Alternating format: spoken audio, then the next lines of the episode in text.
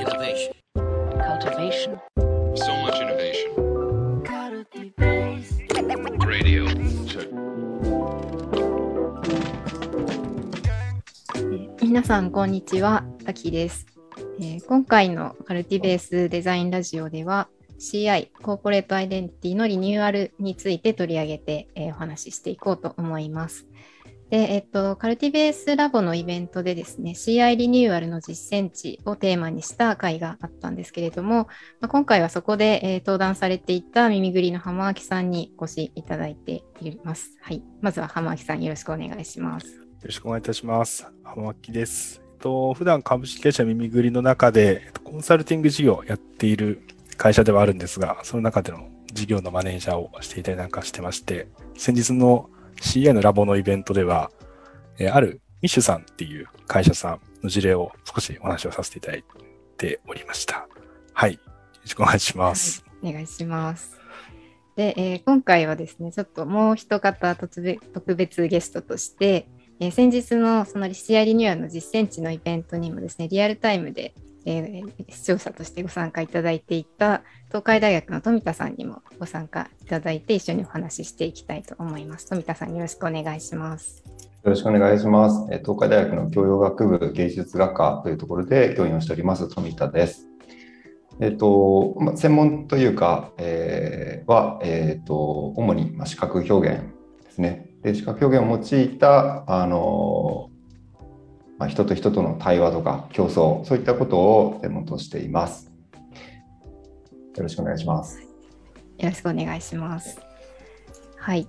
で、そうですね。まあ、今回、あの、富田さんも最近 CI リニューアルを、まあ、ある意味実践されていたということで、ぜひ一緒にお話できたら面白いんじゃないかなということで、えーお越しいただいているんですけれども、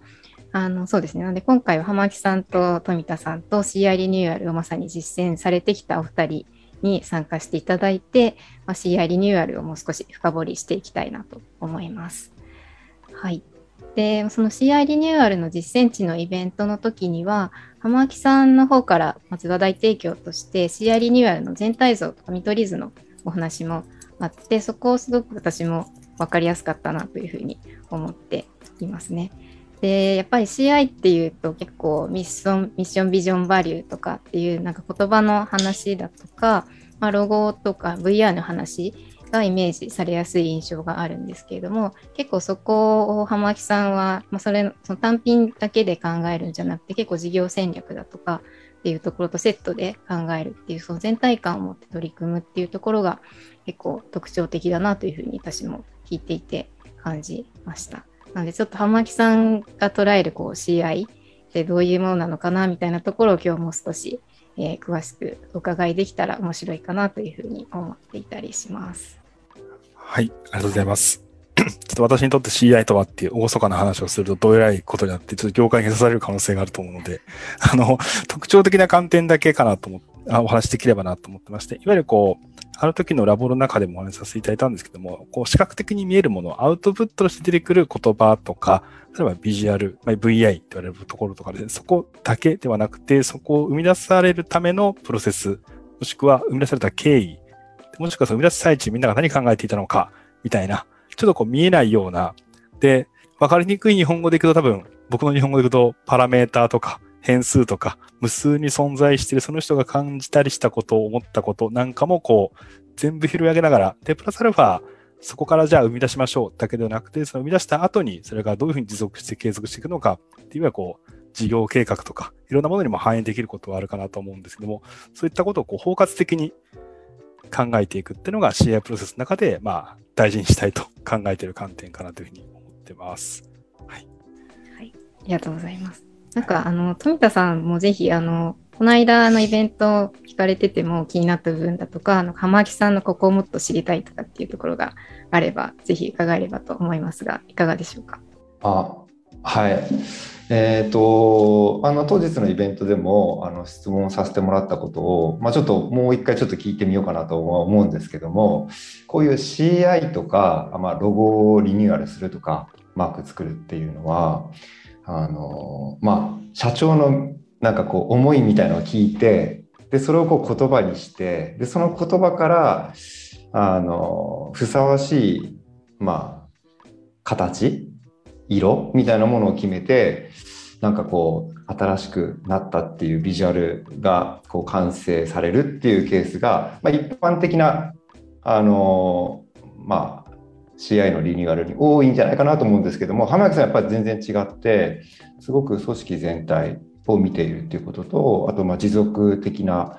観点というのすごく大事にされてたと思うんですけども、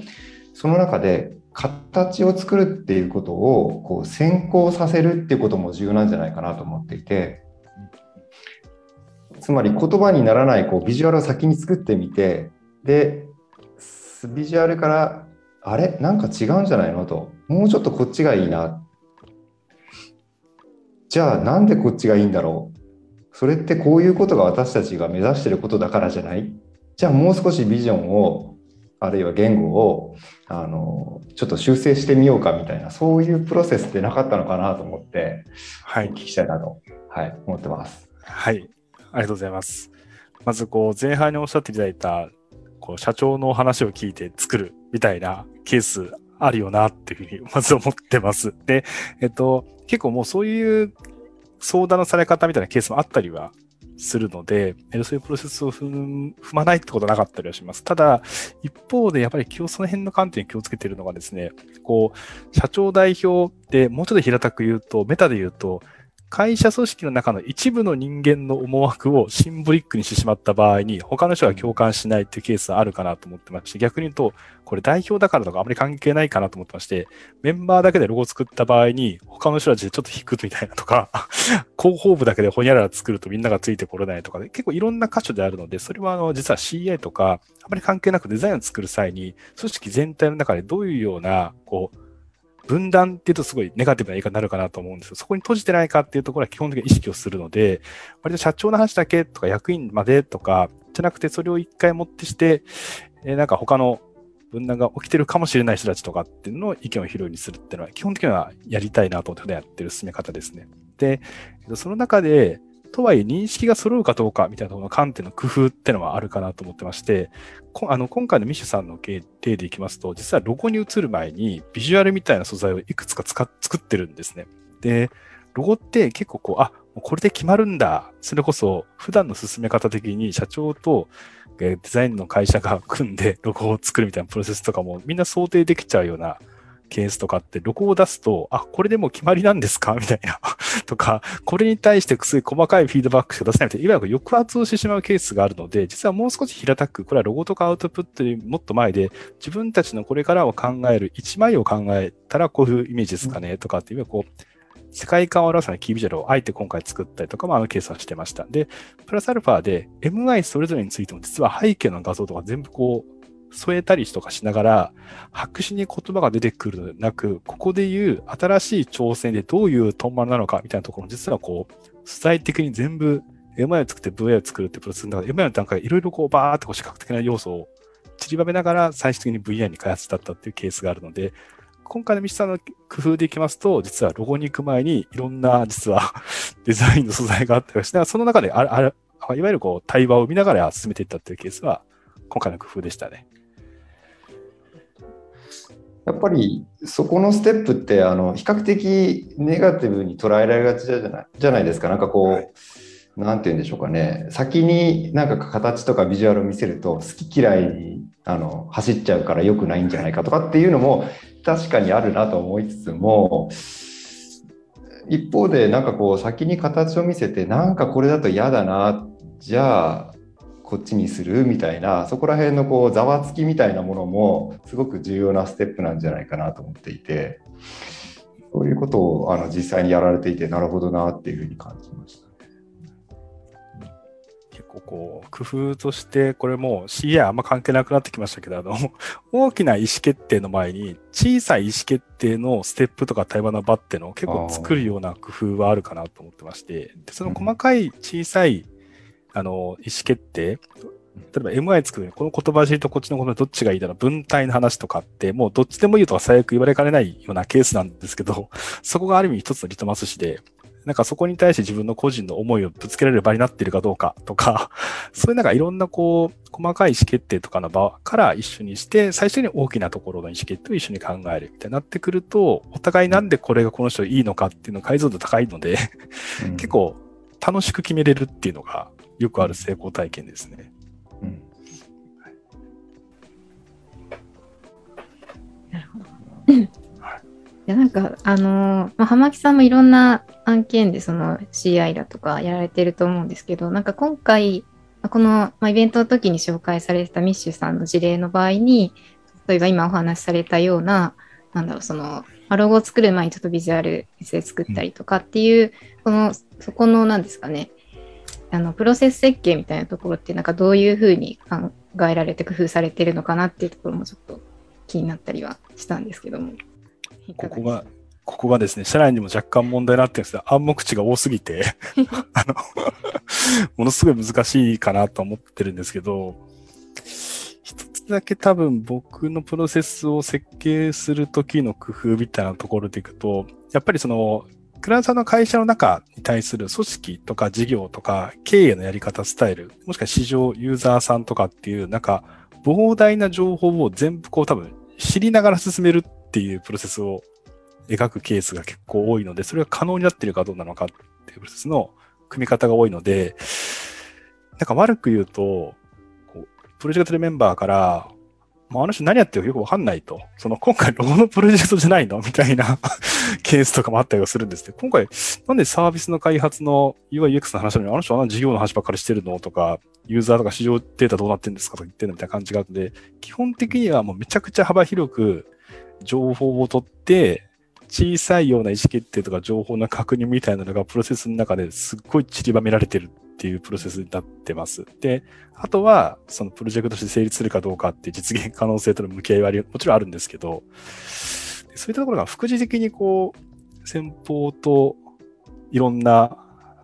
プロジェクトに関係あるのかないのかよくわからない話もしながら進めていくっていうケースが結構多いですね。余談ではなくとはいえ、それは結構経営にクリティカルに関わるところでもするかなっていうケースもあるんですけど。なんかそのあたりは多分僕あの、普段デザインされてる方も近いところあるんじゃないかなと思ってまして あの、この、このサービスのこのロゴ作ってくださいみたいなケースとかじゃないところで、こう、まあ相談してきてる人の裏側の情報を知るみたいなことも結構やられてるのかなと思って、それは結構デザインプロセスとかにも通じるところあるのかなと個人的には普段よく思ったりはしますね。あの、発表されてた時に、あの質疑応答で、あの、こうなんですかっていうふうになんか質問されて、浜木さんが回答したことがもうすごくいろんな小さな工夫をしていて、え、そこまでやってたの？これすごいじゃんみたいな感じの反応だったんですよね。で、あ、こんなに小さな工夫重ねてるんだ。そどうやってじゃあ生み出すんだろう？みたいなことを多分視聴者の方は結構感じられたのかなと思っていて、なんかもう小さな技法とか手法をどんどんどんどんこう覚えてなんか実践していくのってもう無理があるじゃないですか。はい、やっぱりその小さな技法とか手法を生み出す根っこの部分特になんか予測し得ないというかあの計画通りにいかない状況の中でどうやって自分がこう工夫していけるのかっていうのが結構ポイントなのかなっていうふうにあの聞いてて思いました。で、あの、ここはちょっとあのカルティベースさんの記事でご覧になってる方もいらっしゃるかもしれませんけども、えーと、上平先生が「リフレクションは誰がするのか?」っていうあの記事をお書きになっていて、えー、その中であのショーンをですね弾きながら、まあ、その計画通りにいかない予期せぬ状況に直面した際の驚きそこの中で、まあ、実践の地みたいなものが生まれてくるんじゃないかっていうような話をされていて、やっぱりあのいろんな方法を学んでもうまくいかない瞬間で絶対あって、その中でどうやって対応していけばいいんだろうってことを、うん、僕も知りたいし、みんなも知りたいんじゃないかなって思ってるんですよね。そうです、ね、なんで、はい。なんかそうですね。なんかどういう時にその、なんか工夫しようみたいなところがの、なんですかね、その思考が生まれるのかみたいなところは結構人によって、結構自分なりのその工夫マインドが生まれる瞬間みたいなのが 結構それ人それぞれ違う部分もあるのかなって思ったりはするんですけどなんか富田さんだったら自分だったらこういう場合にすごいなんか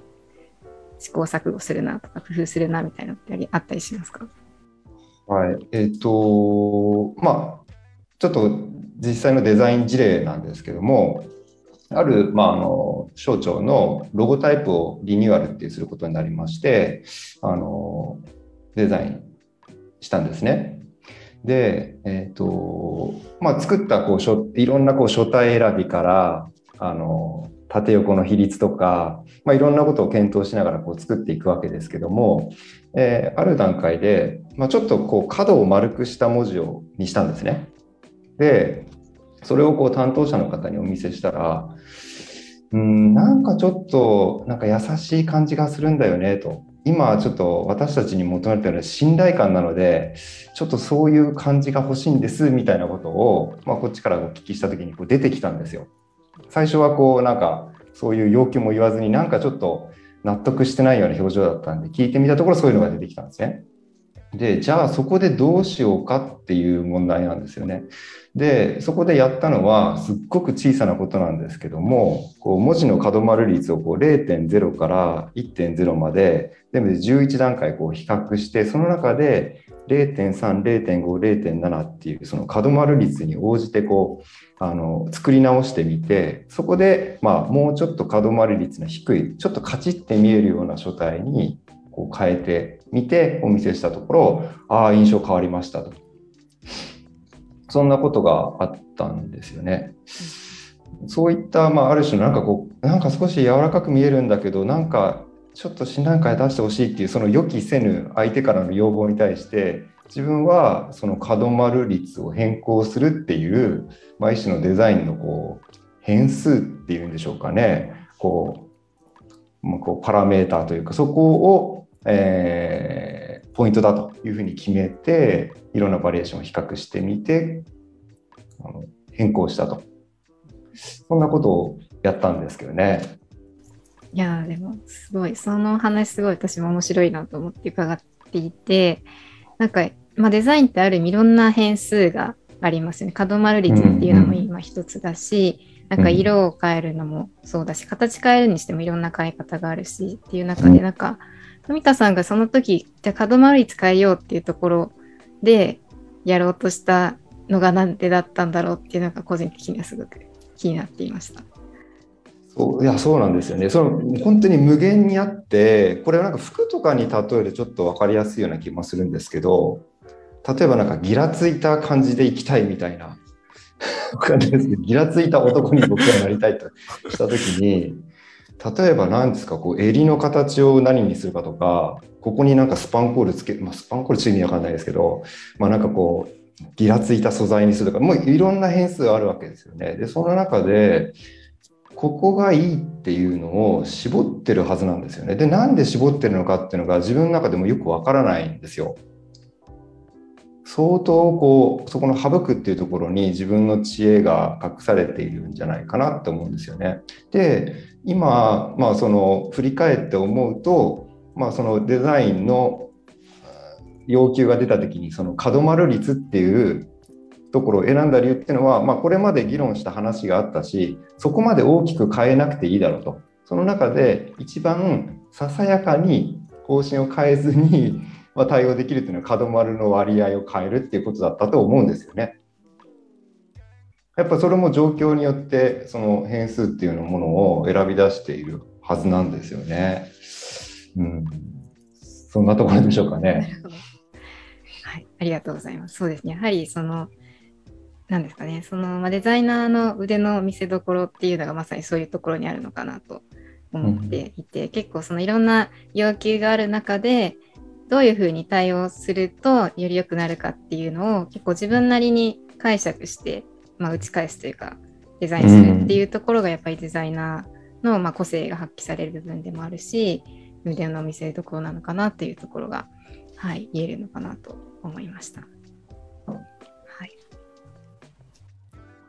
はい。そう考えると、ある意味こう形作りっていうのもすごくあのデザインの変数たくさんあると思うんですけど、そこに人とか組織とか、あるいはその事業のその計画みたいなものだったりとか、もう複雑なこう要件が重なってくると、うんそれはまた大変ですよね。おそらくその浜脇さんがやられたようなプロジェクトっていうのは、そこが多分あの膨大にこう変数があって苦労されたんじゃないかなって思うんですよね。逆に多分それを楽しめてるから、まあ今成り立ってるのかもしれないですね。なんであの多分、平たくの知的好奇心みたいなもんだとは思うんですね。うんで、多分デザイナーさんでも、あの、そういう方いらっしいっぱいいらっしゃるとは思うんですけど、なんか一つのアウトプットに込めるにしても、やたらとその背景とかめちゃくちゃ調べたりとか、自分的に咀嚼できないともう作れませんみたいな、似てる感覚がちょっとあるんですよね。なので確かに組織事業とかなってくると、もう100とか数百とか、多分下手したらまあ数千ぐらいの、まあ僕も場合によっては本当に市場リサーチとか見たらもう何千セルみたいな資料とかもたまに読んだりとかするんですね。なんですけど、なんかまあ、楽しいから、あの、いろんな着眼点で、あ、ここの数字肝じゃない？とかもありますし。なんでまあ、あの、多分より広くパラメーターを多分拾おうとして、その中で情報量多くなりすぎちゃって、何かしら自分なりに解釈をしないといけない、自分の理解の範疇に収めないといけないっていう時に、何かしらこう工夫とか再解釈とか、そこで得るものみたいなのもある気がするので、なんかあの、まあ、苦労というよりも多分そういうのを楽しめる人がもしかしたら、こう、暗黙知も勝手に増えていくし、なんかプロジェクトも毎回違うのを設計するし、みたいな。周りから見た時によくわからないやつみたいな、なる可能性は高いですよね。うんなるほど。ありがとうございます。はい。確かになんかだいぶちょっと CI の話からかなり 話も大きくなりましたけれども、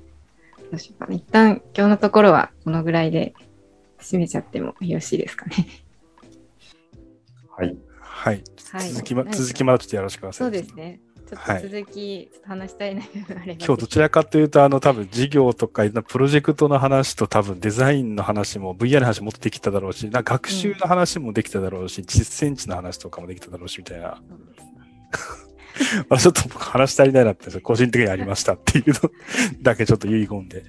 いいかなはい。じゃあまたぜひちょっと第2弾を